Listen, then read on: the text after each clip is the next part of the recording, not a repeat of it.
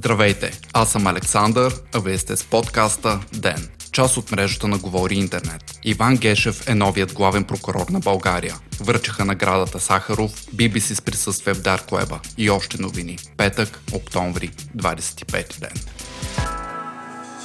С 20 гласа за и 4 против беше избран новият главен прокурор на България Иван Гешев, съобщава Дневник. Против гласуваха председателят на Висшия касационен съд Лозан Панов, както и трима върховни съди от съдийската квота Олга Керелска, Красимир Шекерджиев и Атанаска Дишева. Днес решението за избор на новия главен обвинител ще бъде изпратено на президента Румен Радев, който трябва да издаде указ за назначение или да се възползва от еднократното си право и да предизвика повторно гласуване. Дори президентът да реши и да предизвика повторно гласуване, вече беше даден ясен сигнал, че то ще бъде повторено и резултатът ще е същият. Изслушването на единствения кандидат за поста продължи близо 10 часа, а около сградата на Висшия съдебен съвет се наблюдаваше сериозно полицейско присъствие. Процесът на избиране на Иван Гешев бе съпроводен от протест, организиран от Сдружение Боец и контрапротест негова защита, иницииран от сайта ПИК. Както ви съобщихме вчера,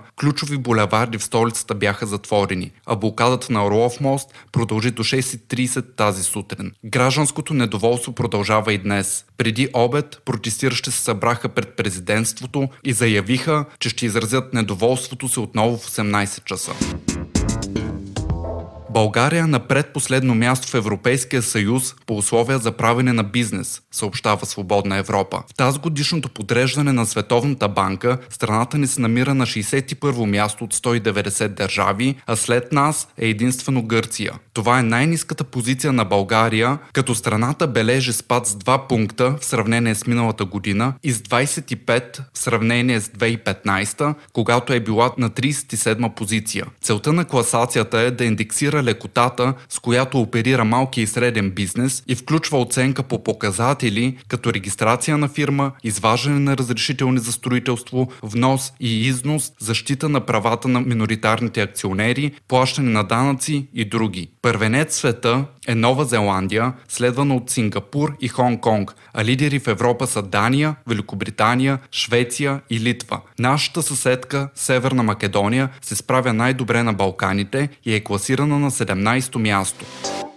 Европейският съюз връча наградата Сахаров на Елхам Тохти, съобщава Тайм. Наградата Сахаров се пресъжда за свобода на мисълта. Тя се връчва на личности, дали изключителен принос в борбата за правата на човека в целия свят. Елхам Тохти е бившия професор по економика в Пекинския университет. Той получава едно от най-големите отличия за борбата си в защита на човешките права на уйгурите, мюсюлманска малцинствена група, наброяваща около 10 милиона души и населяваща основно Китай китайски автономен район Синдзян. Председателят на Европарламента Давид Сасоли настоя и за освобождаването на Тохти, който излежава до животна присъда от 2014 година с обвинения в предизвикване на етническа омраза и сепаратизъм. Китайското правителство реагира остро на номинацията и обвини Европарламента подкрепа на тероризма. Няколко месеца по-рано представители на над 20 страни призоваха Пекин да прекрати задържането и затварянето на уйгури изправителни лагери. Тогава китайските власти описаха лагерите като центрове за професионално обучение, докато наблюдатели за човешките права в страната обвиниха управляващите в опит за етническо прочистване. В края на миналия месец Тохти спечели и наградата Вацлав Хавел на съвета на Европа, а финалисти за отличието Сахаров бяха активисти от Бразилия и кенийки, разработили приложение срещу генеталното обрязване на жени, допълва дневник.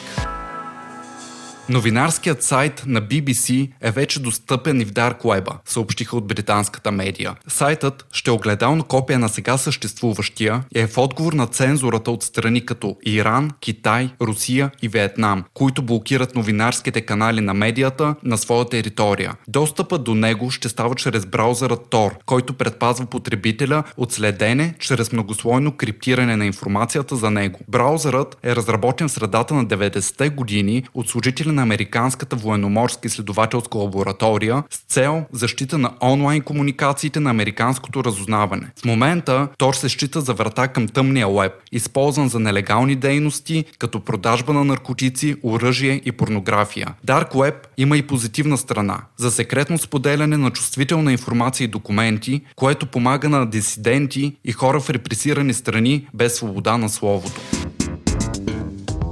Кристо започна работа по предстоящо опаковане на триумфалната арка в Париж, съобщава Дневник. Идеята на Кристо и съпругата му Жан Клод да опаковат една от най-известните забележителности на френската столица е на близо 50 години, но за съжаление разрешението за реализацията на проекта от страна на властите идва 10 години след смъртта на Жан Клод, която почина през 2009 година. Между 29 септември и 4 октомври до година триумфалната арка ще бъде покрита с 25 000 квадратни метра сребристо син плат. Христо Явашев е роден през 1935 година в България. Той следва изобразително изкуство в страната, но на 21 години я напуска. През 1958 се запознава с бъдещата си жена в Париж. Последният проект на Кристо, Мастаба, беше реализиран през 2018 година в Хайд Парк, Лондон, а други негови проекти са плаващите кейове в италианското езеро Изео, портите в Централ Парк, Нью Йорк, опакования Райхстаг в Берлин и други.